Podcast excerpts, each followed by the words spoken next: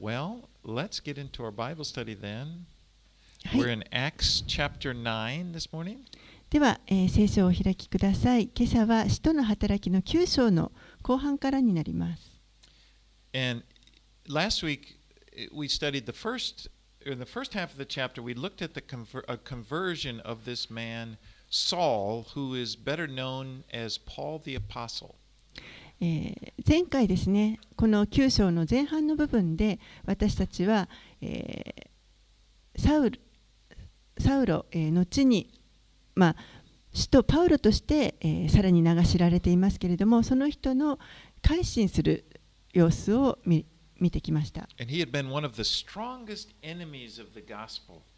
彼は、この福音に対して最も敵対している者の一人でした。But Jesus had met him.On the road as he was going to Damascus, and then Jesus appeared to him in this blinding light from heaven. He said, Saul, Saul, why do you persecute me? けれども、イエスが彼自身に出会ってくださいました。ダマスコへ行こうとしていた途中で、目がもうくらむような光が彼を照らして、そして天からの声で、サウロ、サウロ、なぜ私を迫害するのかという声を聞きます。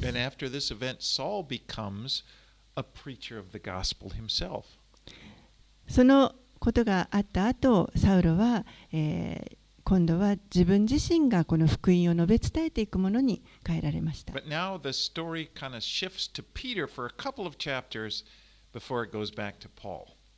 そして、そのパウロの話にまた戻る前に少しですね、この、ペテロの話がここに挟まれてきています。And so now let's pick it up at verse 32 of chapter 9 and we'll read 32 through 35. はい、今朝は使徒の働き9章の32節から見ていきたいと思います。32節から35節をお読みします。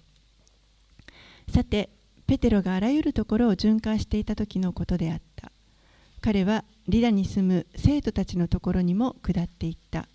そこで彼はアイネアという名で8年間床についている人に出会った。彼は中部であった。ペテロは彼に言った。アイネア、イエス・キリストがあなたを癒してくださいます。立ち上がりなさい。そして自分で床を整えなさい。すると彼は直ちに立ち上がった。リダとシャロンに住む人々は皆アイネアを見て、主に立ち返った。Now, Lydda was a town located about 35 kilometers west of Jerusalem, kind of toward the Mediterranean Sea. リダというところは、エルサレムから西に約35キロぐらい行った、地中海の方に向かって35キロぐらい行ったところに位置する町です。Now, if you've ever been to Israel, if you've ever flown in there, you flew right into Lydda because the main airport is located there today. 今日ですね、皆様もしイスラエルに行かれたことがある方は、おそらくここに行ったことがあると思いますけれども、イスラエルの国際空港がある、現在国際空港がある場所になります。But this man Aeneas had been paralyzed and unable to walk for 8 years.アイネアという人が、中部でですね、8年間歩くことができない状態でいました。And so when Peter says to him, Jesus Christ has healed you, Peter is communicating that at that moment, Jesus was healing him. ペテロは、そのアイネアに対して、イエス・キリストがあなたを癒してくださいますと言って、そうやって語りかけているときに、イエスご自身が彼を癒してくださいました。この癒しが、明らかにイエスのご臨在があるということの証になっています。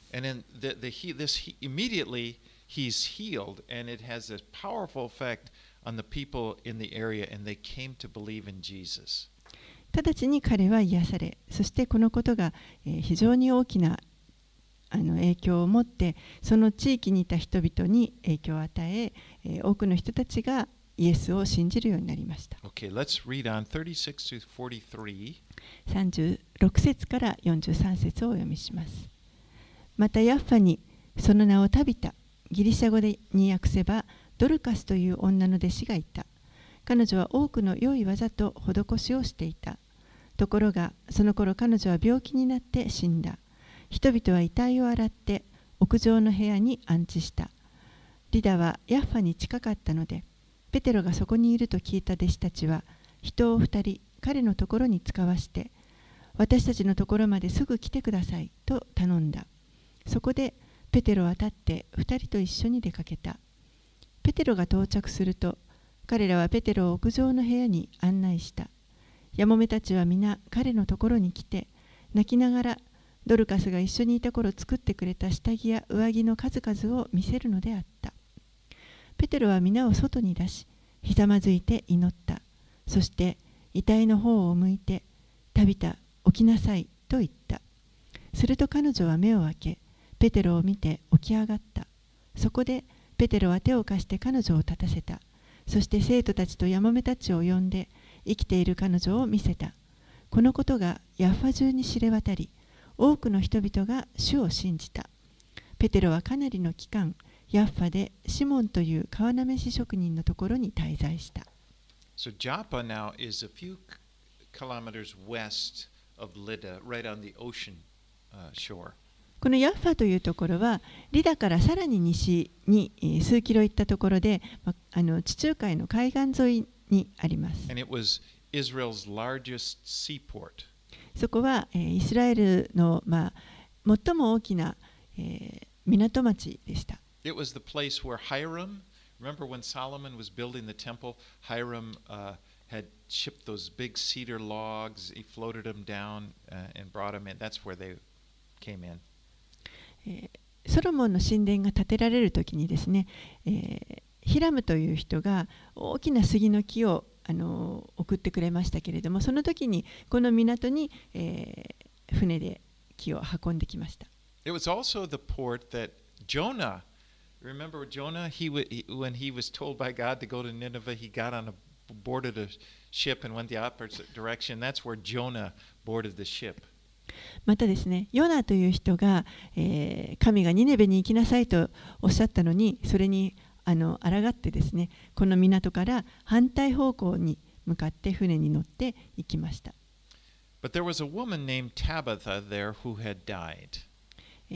こにタバタという名前の女性がいましたけれども、この方が亡くなってしまいました。教会のすべての人に、好かれていた。愛されていた人でした。You know, when a believer dies, when we die, we go to a much better place. 信者が、キリストを信じている者たちが死ぬときというのは、この地上で死ぬときというのは、私たちはさらにはるかに良い場所に行くということを知っています。So when a believer dies, we don't really grieve for them, but we grieve for the people, friends and family that are left behind.ですから私たちはこの亡くなった人その人自身に対して悲しむということはしないんですけれども、でも、失って残された人、友人や、ご家族のことを思って悲しみます。And so anyway, they know that Peter is in Lydda close by, so they send for him.ここに、ペテロという人がこのリダというですね、近いところにいるというのを聞きましたので、人々はそこに彼を使いを送りました。Now the woman, her name was Tabitha. That was her Hebrew name, but she also had a Greek name, which was Dorcas.このタビタという名前はヘブライ語の名前になります。そしてギリシャ語ではドルカスという名前です。And both of those words mean gazelle. どちらもこのカモシカという意味があります。And she was an important member of the church. 彼女は教会の非常に重要な、役割を持った一人でした。She ministered to people in very practical ways. It says she made clothes for them. 人々に対して実践的にこう使えていました。洋服を作ってあげたりとか、そういったことで、使えていました。また多くのヤモメたちを助けました。Now, in those days, well, of course, Joppa is a seaport town, and in those days, especially being a sailor was a very dangerous occupation. So there were many widows probably there waiting for their husbands to return from a voyage, and they never did. ここはこのヤファというところは港町ですから、多くの、船に乗る仕事をしている人たちがいたわけですね。ですから、当時は航海というのは危険がかなり伴いますので、海に出て行ってそしてもう戻ってこなくて、夫が海に出て行って戻ってこなくてヤマメになってしまう女性たちというのはおそらく多くいたことと考えられます。Well, anyway, Peter, when he comes, he puts everybody outside the room, and then he knelt down and prayed. ペテロがそこにやってきて、そして、女性たちを部屋から出して、そこにひざまずいて祈りました。And he turned to the body and he said, "Tabitha, arise." そして、その横たわっている体に向かって、タビタ起きなさいと言います。Now, if you look at this story, you may kind of remember it's very similar to something that Jesus did when he healed a little girl in Mark chapter 5. この話を見ると、マルコの福音書5章のところでイエスが同じようにこの少女を、癒された話がありますけれども、その話と非常によく似通っていることを思い出すと思います。At that time, Jesus had taken Peter and John to the house of the synagogue ruler whose daughter had died. その時はイエスはこのペテロとヨハネを連れて、そして街道司の家の娘が亡くなってしまったんですけれども、そこに行きました。And Jesus also put everybody outside of the room except for Peter and John with him. でその時にやはりイエスは、ペテロとヨハネ以外にその場にいた人たちを部屋から出します。But Jesus took the little girl by the hand and he said, "Little girl, I say to you, arise." そして、イエスはその時その少女の手を取って、そして少女よあなたに言う起きなさいと言われました。And she immediately rose up. すると死んでいたその少女が、たちまち起き上がりました。ですからこの2つの、ケースは非常によく似ていると思います。ペテロはイエスが行われたように同じようなことをここでしたわけです。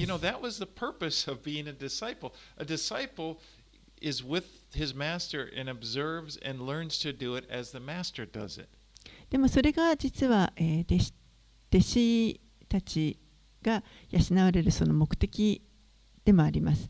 弟子たちはこの主人に従って主人が行うことを模範としてそれを真似て行っていきます。And so the disciples were doing that. They were healing people like Jesus did. They were healing crippled people, bringing the dead back to life.ですから弟子たちはこのイエスが行っていたように、足苗の人を癒したり、また、死んだ者をよみがえらせたりということもしていました。But of course, it's not really the apostles, the disciples that are doing it. It's Jesus himself. でももちろんそれを行っていたのは弟子たちではなくて、イエスご自身が彼らを通して癒しを行っておられます。Jesus is there. He's there.When Jesus ascended into heaven, he came through the Holy Spirit. The Holy Spirit is with them, and now they are doing it in his power. イエスがそこに共におられました。聖霊が下って、そして聖霊の力によって彼らは、その癒しやそういった行いを行っていたわけですけれども、これはイエスがその背後で働いておられたということです。As Peter had said back in with Aeneas back in verse 4, Jesus Christ heals you. ペテロもそのように言っています。4節のところで、イエス・キリストがあなたを癒してくださいます。But I want to bring that one step further. Jesus heals today. でも、イエスは今日でも癒しを行ってくださいます。But it's not anything special that we do, but Jesus said we can pray for people, but it's the fact that Jesus is alive and he's here that people will be healed. 私たちは人々のために癒しを祈りますけれども、でも、イエスの皆によって祈ります。イエスが今も共におられて、そしてこの方が癒しの御業を行ってくださっています。Okay, we're going to get into chapter 10. Let's read verses 1 through 8 of chapter 10. では、10章に入って1節から8節をお読みします。さて、カイサリアにコルネリウスという名の人がいた。イタリア隊という部隊の100人隊長であった。彼は敬虔な人で、家族全員と共に神を恐れ、民に多くの施しをし、いつも神に祈りを捧げていた。ある日の午後3時ごろ、彼は幻の中ではっきりと神の御使いを見た。その御使いは彼のところに来て、コルネリウスと呼びかけた。彼は御使いを見つめていたが、恐ろしくなっていった。主よ、何でしょうか。すると御使いは言った。あなたの祈りと施しは神の御前に上って覚えられています。さあ今、ヤッファに人を遣わして、ペテロと呼ばれているシモンという人を招きなさい。その人はシモンという川なめし職人のところに泊まっています。その家は海辺にあります。御使いが彼にこう語って立ち去ると、コルネリウスはしもべたちのうち2人と、彼の側近の部下のうち、敬虔な兵士1人を呼び、すべてのことを説明して、彼らをヤッファに遣わした。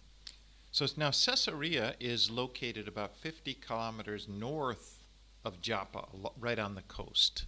カイサリアというところは、このヤッファから、さらに北に50キロぐらい行ったところにあります。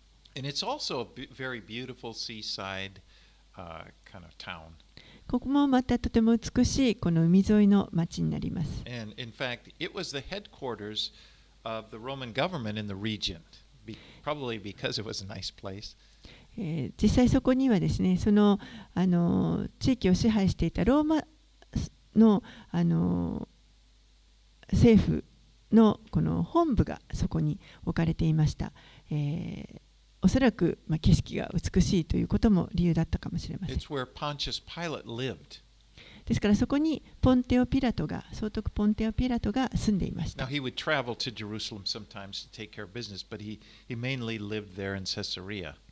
時に彼はエルサレムに政治的な理由で行くわけですけれども、でもいつもこのカイサリアに帰ってきて、ここで生活していました。Now Cornelius was a Roman soldier. He was a centurion, which meant he was in charge of 100 soldiers.コルネリウスという人は100人隊長ですけれども、これは100人の兵士を統率している人ということです。そしてイタリア部隊に所属していたことが書かれています。この一つの部隊はだいたい1000人の兵士からなっています。That was recruited there in Italy, and they were kind of known as the Italian cohort. They were probably very famous for their faithfulness to Rome. You know, they were the real deal. おそらくこの兵士たちはイタリアで採用されて、ここにやってきた人たちと考えられますけれども、ローマに対して忠実な兵士であるということで有名だったと思われます。But Cornelius, though he was a Gentile, he was a Roman soldier. He had a desire for God. コルネリウスという人はそういうわけですから、異邦人なわけですけれども、異邦人の兵士ですけれども、でも神を求めていました。Of course, that's natural because God is the creator of all men.でもそれはある意味自然なことだと思います。というのも、この神は全宇宙を作られたすべてのものの神であるからです。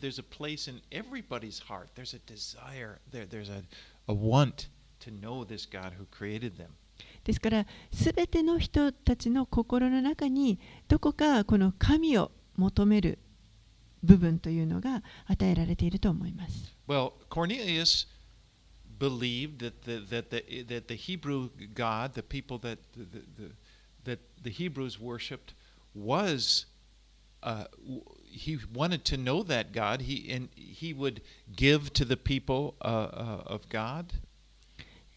コルネリウスはこのヘブライ人の神に対して、本当にこのちょっと一目置いて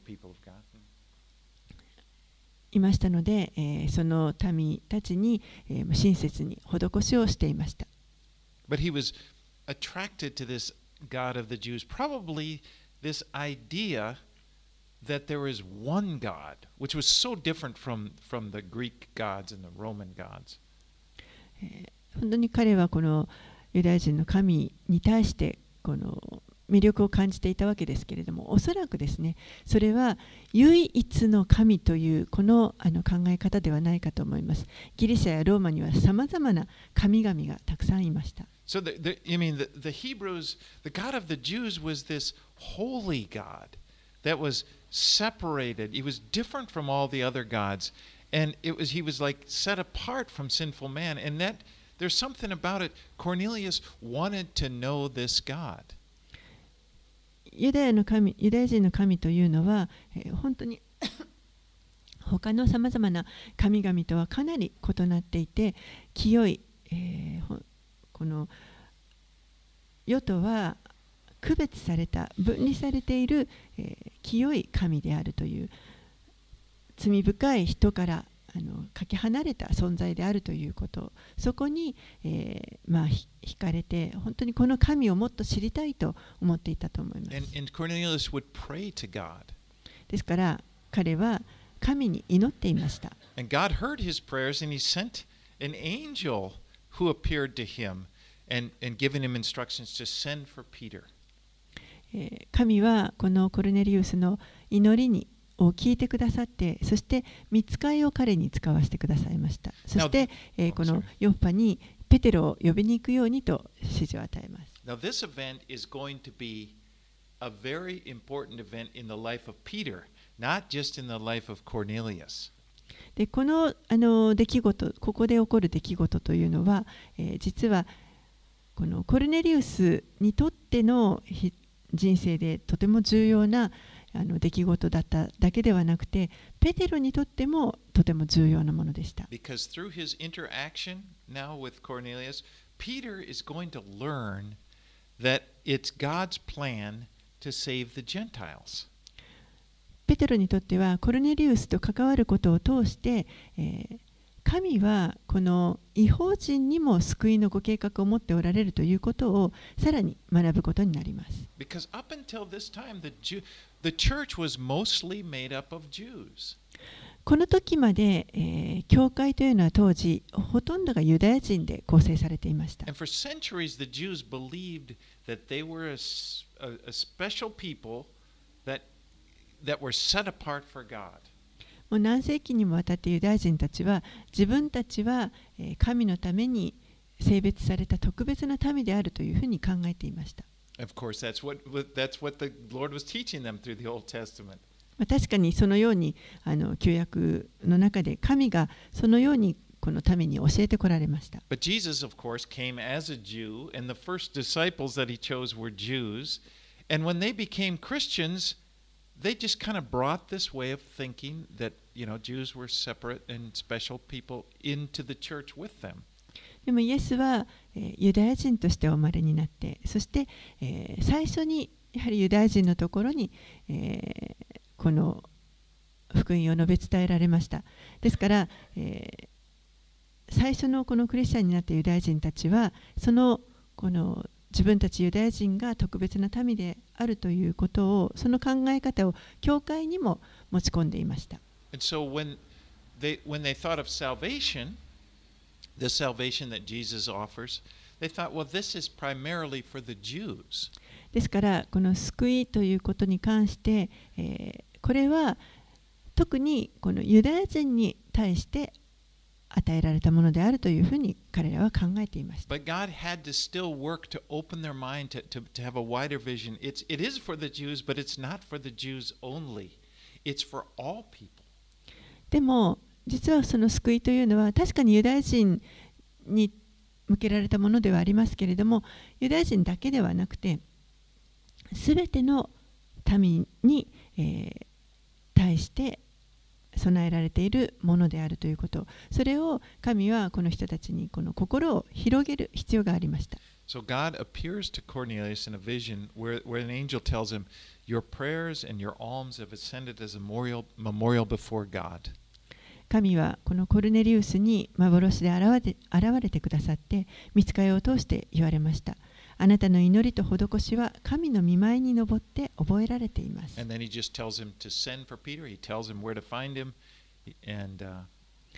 してペテロのところに人を使わなさいと。で、ペテロがどこにいるか、どうやって見つけられるかという詳細を教えてくれました。Okay, let's read this. Read on 9 through 23. 9節から23節の前半までお読みします。翌日、この人たちが旅を続けて、町の近くまで来た頃、ペテロは祈るために屋上に登った。昼の12時ごろであった。彼は空腹を覚え、何か食べたいと思った。ところが、人々が食事の用意をしているうちに、彼は夢心地になった。すると、天が開け、大きな敷布のような入れ物が四隅を吊るされて、地上に降りてくるのが見えた。その中には、あらゆる四つ足の動物、地を這う者、空の鳥がいた。そして彼に、ペテロよ、立ち上がり、ほふって食べなさい、という声が聞こえた。しかしペテロは言った。主よ、そんなことはできません。私はまだ一度も清くないものや、汚れたものを食べたことがありません。すると、もう一度声が聞こえた。神が清めたものを、あなたが清くないと言ってはならない。このようなことが3回あってから、すぐにその入れ物は天に引き上げられた。ペテロが今見た幻は一体どういうことだろうかと一人で思い惑っていると、なんとコルネリウスから使わされた人たちがシモンの家を探し当てて、その門口に立ち声をかけて、ペテロと呼ばれているシモンはここに泊まっていますかと尋ねていた。ペテロは幻について思い巡らしていたが、御霊が彼に言われた。見なさい、三人の人があなたを訪ねてきています。さあ、下に降りていき、ためらわずに彼らと一緒に行きなさい。私が彼らを使わしたのです。そこでペテロは、その人たちのところに降りて行って言った。あなた方が探しているのはこの私です。どんなご用でおいでになったのですか。すると彼らは言った。正しい人で神を恐れ、ユダヤの民全体に評判が良い百人隊長コルネリウスが、あなたを自分の家に招いて、あなたから話を聞くようにと聖なる御使いから示されました。それでペテロは彼らを迎え入れて泊まらせた。So in verse 9 it begins, it says, the next day. So this would be the day after the Lord had appeared to Cornelius, telling him to send for Peter. ここで9節のところで翌日というふうにありますけれども、これはこの主がコルネリウスに幻で現れてくださって、ペテロに使いを送りなさいと言われた、その翌日ということです。Now remember, Caesarea is way north, 50 miles north, so it's like the plan is already in motion. You know, the men are probably on their way down.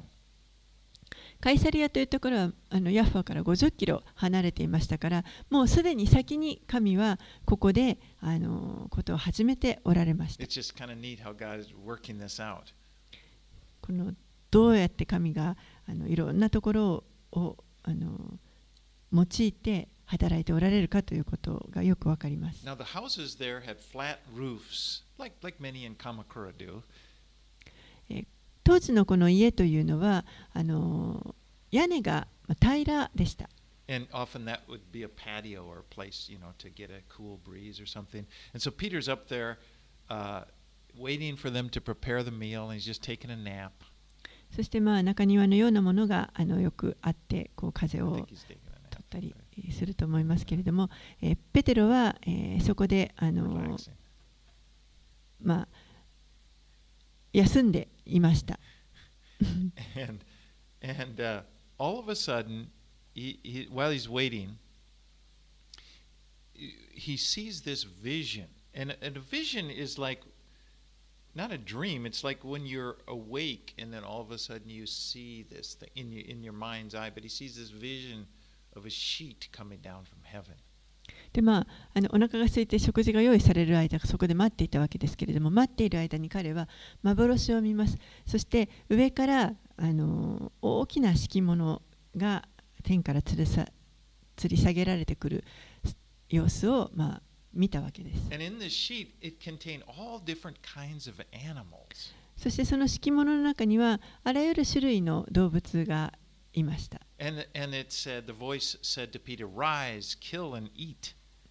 すると声が聞こえて、ペテロよ、立ち上がり、ほふって食べなさいという声が聞こえました。なんという不思議な幻、光景でしょうか。でもこれは実はペテロにとってはちょっと衝撃でした。ペ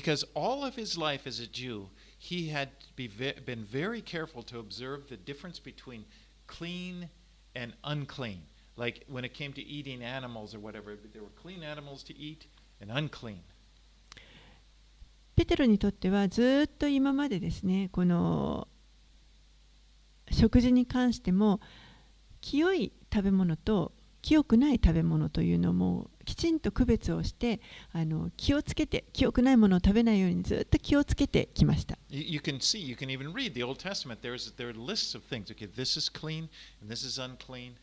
旧約聖書を見ますと、もうそういったリストがたくさん出てきます。これらはこういうものは清い、こういうものは清くないということがきちんと書かれています。And so this is like deeply ingrained in Peter's conscience.ですからそのことがもうペテロの意識の中に深く根付いていました。で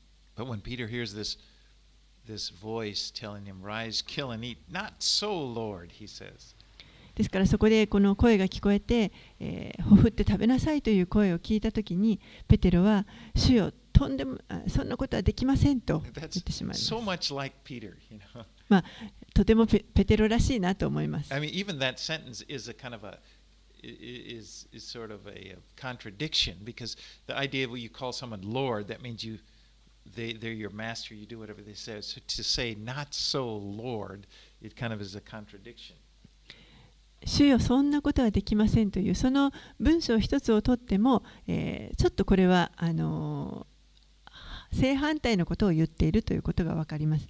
主というのは自分が仕える主人ですから、主人が言うことに対してできませんという反抗する言葉を言っているということになります。Reminds me remember when Jesus told Peter that he was on his way to Jerusalem to be crucified, and Peter, never, Lord, you know, it's like that was so much like Peter.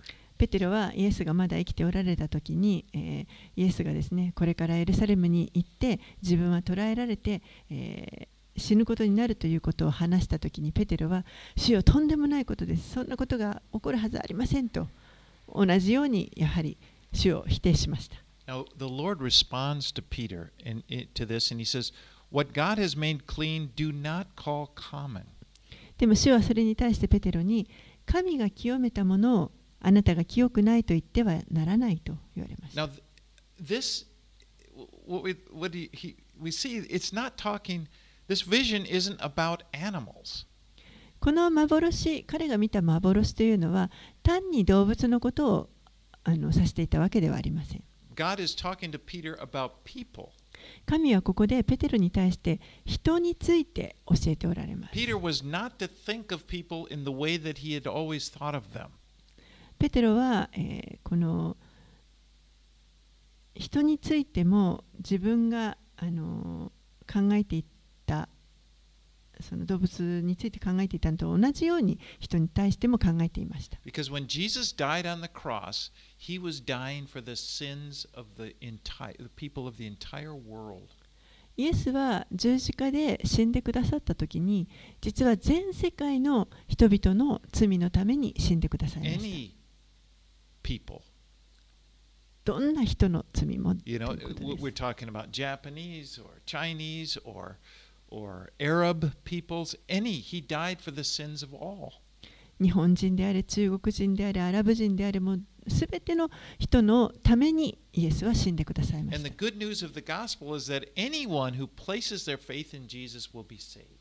そして良い知らせというのは、誰であってもこのイエス・キリストに信仰を置く者は救いが与えられるということです。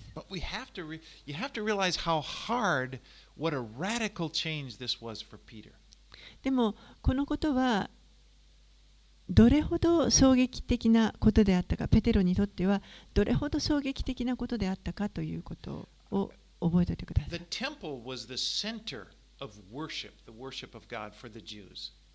ユダヤ人にとってこの神殿というのが礼拝の、神を礼拝するその中心でした。そし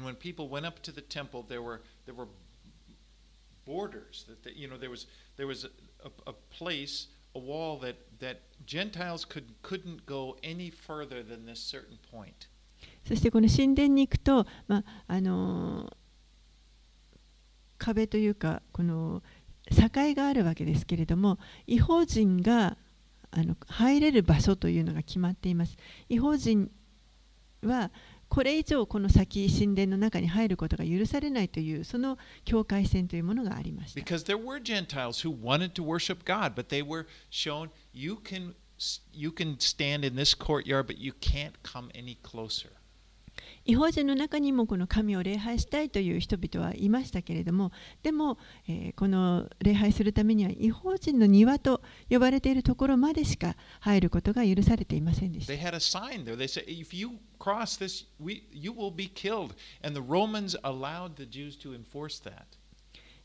その境界線を越えて入ってしまうと、もうその人は殺されるというふうに、はっきりと書かれていましたし、ローマ軍は、それをユダヤ人がそういう法律を定めていることを、許していました。So in the mind of people, there was this visual mind, this separation. There is a difference, Gentile and Jew. Jews can get close to God.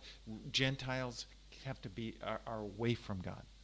ですからペテロの頭の中にはそのように常にこう区別といいますか、仕切りがあったわけですね。で、ユダヤ人はここまで入れるけれども、異邦人は入ってくることができないというその、境目があるというのをずっと教えられて育ってきたわけです。But Jesus changed all of this. でもイエスがこれらをすべてを変えられました。In Ephesians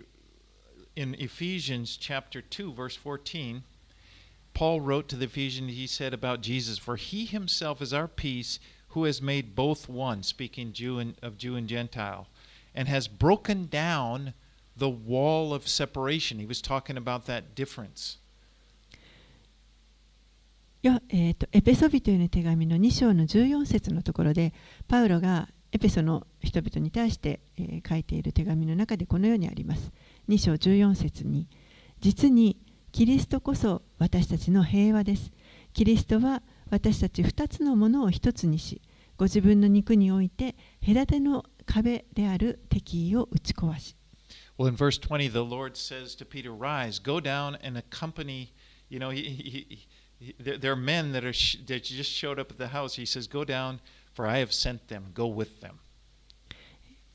この10章に戻りますけれども、主はペテロに対して20節のところで、さあ、下に降りていき、ためらわずに彼らと一緒に行きなさい。私が彼らを使わしたのですと言われました。I just love the way the Lord is orchestrating this. Again, these guys came from far away and they just show up right there, right on the perfect timing. 本当に神がここで、離れたところを両方の2箇所に同時に働いてくださって、こう全体を統合しておられる、指揮しておられる姿が本当に素晴らしいなと思います。Just as and so now remember Peter, God didn't tell him he just simply said, don't call something unclean that have I made clean, but he didn't tell him anything else.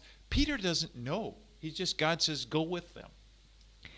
神はペテロに対して、神が清いと言ったものを清くないと言ってはいけないという、それだけを伝えられました。そして、ただやってきた彼らと一緒に行きなさいと言われただけですから、ペテロはまだ何が起こっているのかよく分かっていませんでした。God didn't say, okay, Peter, now I want the gospel to go to the Jews, and Cornelius is going to bring you to a group, you're going to preach the gospel. He didn't tell him anything. He just says, these men are coming, They're from me, go with them.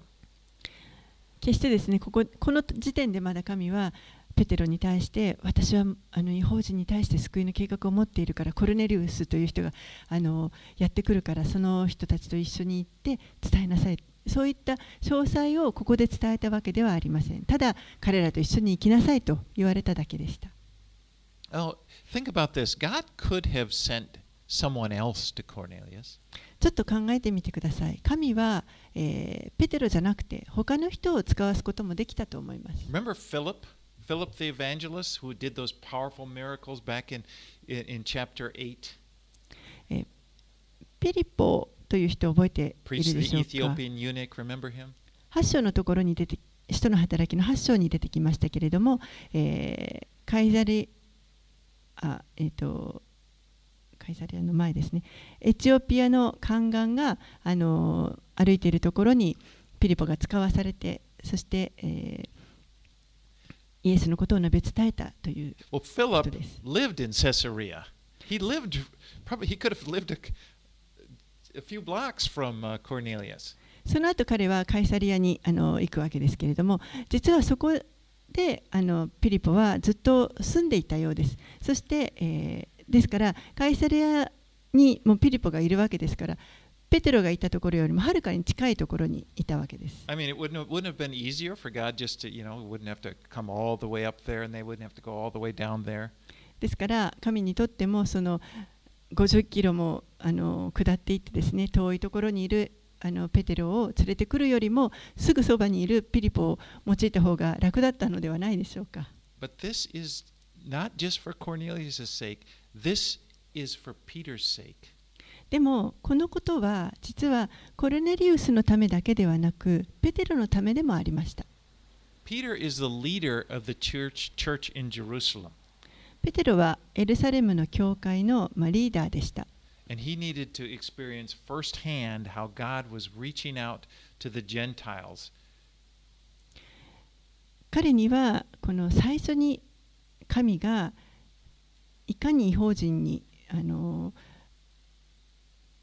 ところに見てを差し伸べておられるかというのを自分がまず目撃する必要がありました。Okay, let's get back to the story. Let's go verse 23 through verse 33. はい。では23節の後半から33節までをお読みします。翌日ペテロは立って彼らと一緒に出かけた。ヤッファの兄弟たちも数人同行した。そして次の日ペテロはカイサリアに着いた。コルネリウスは親族や親しい友人たちを呼び集めて彼らを待っていた。ペテロが着くとコルネリウスは迎えに出て足元にひれ伏して拝んだ。するとペテロは彼を起こして、お立ちください、私も同じ人間ですと言った。そしてコルネリウスと言葉を交わしながら家に入り、多くの人が集まっているのを見て、その人たちにこう言った。ご存知の通り、ユダヤ人には外国人と交わったり、外国人を訪問したりすることは許されていません。ところが、神は私にどんな人のことも、清くないものであるとか、汚れたものであるとか言ってはならないことを示してくださいました。それで、お招きを受けたとき、ためらうことなく来たのです。そこでお尋ねしますが、あなた方はどういうわけで私をお招きになったのですか。するとコルネリウスが言った。4日前のこの時刻に、私が家で午後3時の祈りをしていますと、なんと輝いた衣を着た人が私の前に立って、こう言いました。コルネリウス、あなたの祈りは聞き入れられ、あなたの施しは神の前に覚えられています。だから、ヤッファに人を送って、ペテロと呼ばれるシモンを招きなさい。この人は海辺にある川なめし職人のシモンの家に泊まっています。それで私はすぐにあなたのところに人を送ったのです。ようこそおいでくださいました。今私たちは皆、主があなたにお命じになったすべてのことを伺おうとして、神の御前に出ております。So in verse 28, Peter, he says to them, you yourselves know how unlawful it is for a Jew to associate or to visit anyone from another nation. 28節でご存知の通り、ユダヤ人には外国人と交わったり、外国人を訪問したりすることは許されていませんとペテロは言いました。You know, actually, there was nowhere in the Old Testament law that commanded the Jews not to enter the home of a Gentile. 実はですね、この旧約聖書の旧約の律法の中には、ユダヤ人が異邦人の家に入ってはいけないという、そういった、律法はありません。This was something the rabbis had come up with, and it was like many of their traditions, they kind of added it and became, in people's minds, it was almost like as important as the Bible. 実はこれは、ユダヤ教の教師ラビが、後から考え出したことであって、でも多くのそういった習慣、人が後から加えた習慣という慣習というものが、もうまるで神が言われた言葉かのように、人々は捉えていました。イエスがそのユダヤ人の、言い伝えとか慣習を守らなかったので、人々は彼に対して怒りを覚えたことがありました。But what happens, traditions, and even today, even in our lives, traditions can get sort of work their way into your mind to where you think it's almost like, yeah, that is the word of God. Maybe it's not. 今日でもそういったずっと慣習というものは伝えられてきていて、まるで神の言葉ではないのに神の言葉であるかのように同じように捉えられているところがあります。 But at any rate, that's what the Jews believed. They believed this. The Gentiles also knew that. This was the way it was with them. でもユダヤ人はそのように信じていました。そして異邦人もそれを分かっていました。 But now Cornelius shares with Peter how he had received the vision from the Lord to send for Peter.でも、コルネリウスはここでペテロに対して、主が幻で現れてくださって、そしてペテロに使いを送るように指示を受けたということを、ここで明かし合いました。Peter is listening to Cornelius that he figures it out. You know, it's like, ah, you know, I understand. Okay, I get it. ペテロはこのコルネリウスの話を聞きながら、あ、そういうことかと。ここでやっと理解し納得しました。Peter remembers, okay, the vision coming down when God told me, don't call people, don't call anything unclean. Ah, okay, I know, I get it. This is what God was talking about. 自分が見ていた幻の中で、神が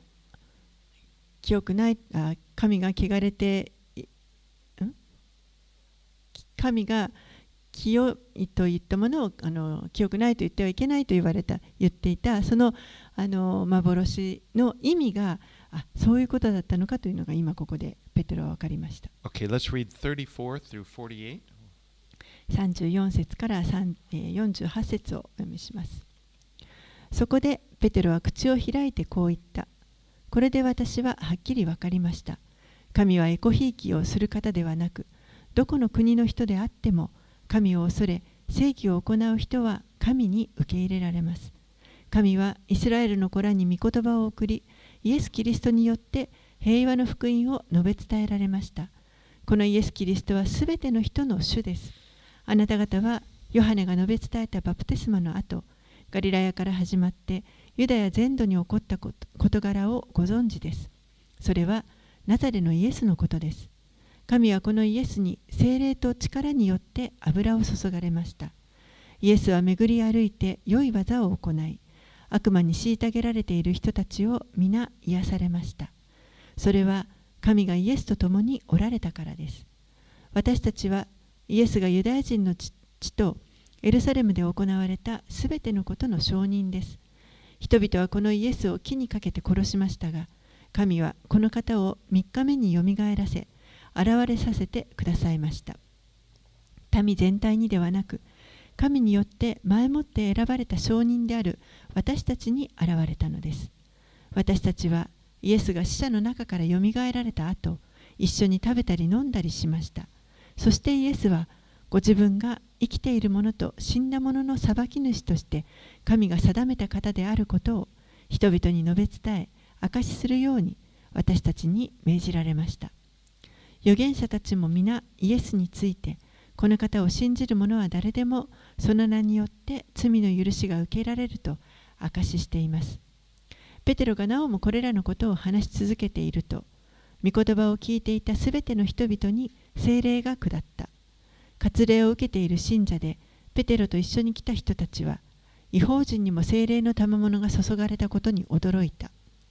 彼らが異言を語り、神を賛美するのを聞いたからである。するとペテロは言った。この人たちが水でバプテスマを受けるのを誰が妨げることができるでしょうか。私たちと同じように聖霊を受けたのですから。ペテロはコルネリウスたちに命じて、イエス・キリストの名によってバプテスマを受けさせた。それから彼らはペテロに願って何日か滞在してもらった。So Peter preaches a very simple gospel message to them. ペテロはここで非常にシンプルに福音を述べ伝えました。He doesn't really even get to finish it before the Holy Spirit interrupts him. そしてその話を終わる前に、もうすでに聖霊が、彼の話を遮ります。Because it was just after he said, verse 43, to him all the speaking of Jesus, to Jesus all the prophets bear witness that everyone who believes in him receives forgiveness of sins through his name.Right after he said the Holy Spirit fell on the group, they began to speak in tongues just like they had done on those first disciples in Jerusalem during on the day of Pentecost. ペテロが、まさにこの43節にありますけれども、預言者たちも皆イエスについて、この方を信じる者は誰でもその名によって罪の許しが受けられると証ししていますと言ったその直後にですね、聖霊がそこにいた人々の上に下りました。そして彼らが異言で話し始めます。それはまるで、この最初のペンテコステの日に最初に弟子たちの上に聖霊が下った時のようでした。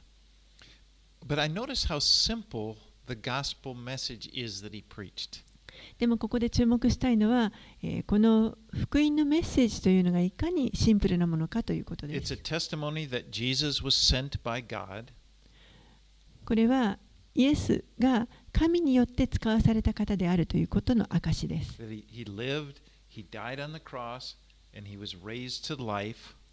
彼はこの地上で生きて、そして十字架で死なれて、死からよみがえられました。この方を信じる者は誰でもその名によって罪の許しが受けられます。これは本当にシンプルです。I just realized Peter didn't have to come up with some dynamic stories, maybe stories of his life and try to, draw people to him and then he's going to draw them to Jesus. He just talked about Jesus. ペテロは何も一生懸命ですね、そこに聞いていた人々の注目をまず集めようと、この自分の人生について一生懸命いかに過激な人生であったかということを話してですね、人々からの注目をまず集めた上で、その注目を今度イエスに向けさせるという、そういった一生懸命その話を盛り上げる必要は全くありませんでした。ただシンプルにこの福音を伝えた、イエスのことを伝えただけです。He didn't work hard to try to get them to feel guilty about their sins so that they would, really repent. He justtalked about Jesus. He just gave the simple gospel. そしてまた一生懸命ですね、この聞いている人たちに対して罪の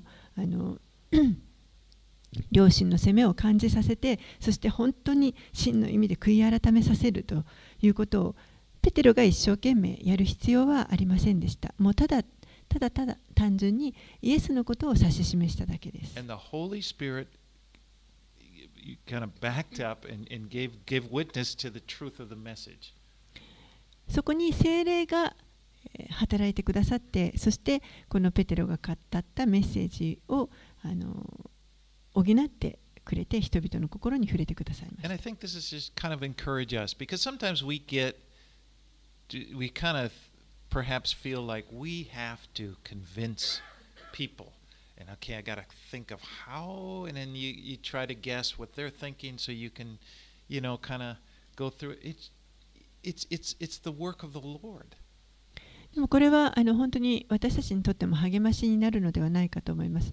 私たちは誰かに福音を伝えるときにその人を一生懸命信じさせようと努力する必要はありません。ただ聖霊がそこに働いてくださって、私たちはただシンプルにこのイエスのことを述べ伝えるだけで背後でその聖霊がその人に働きかけてくださいます。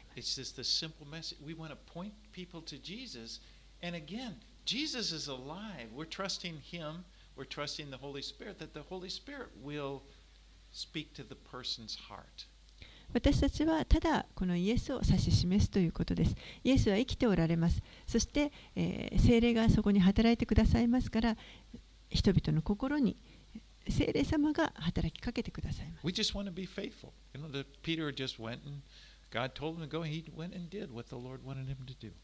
私たちはただただこの忠実であるということにフォーカスする必要があります。ペテロもその忠実に行きなさいと言われたところに行っただけでした。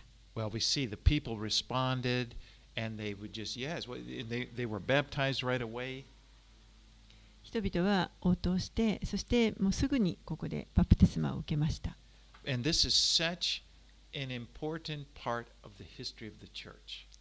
これは、この出来事は、この教会の歴史の中で非常に重要な出来事になります。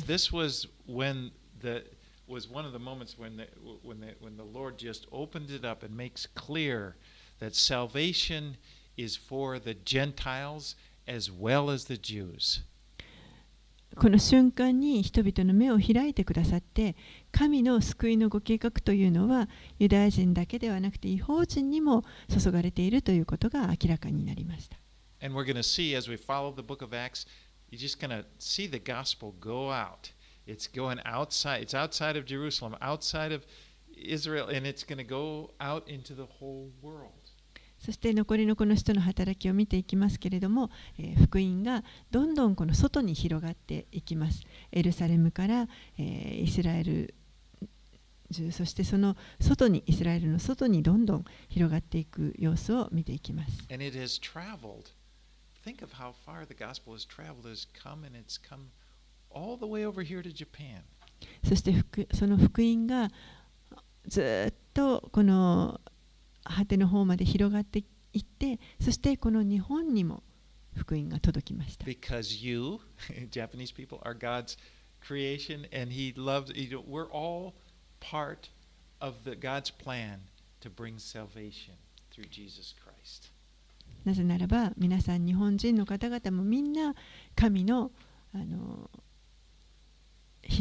神が作られた。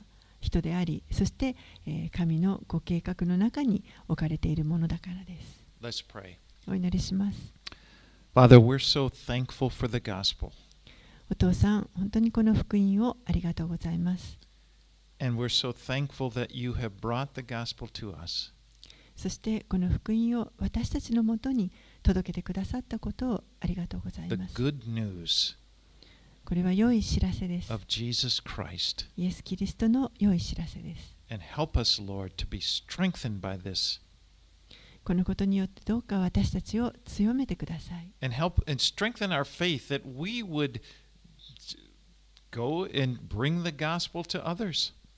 私たちの信仰を強めてくださって、私たちもまたこの福音を他の人々に広めていくことができますように。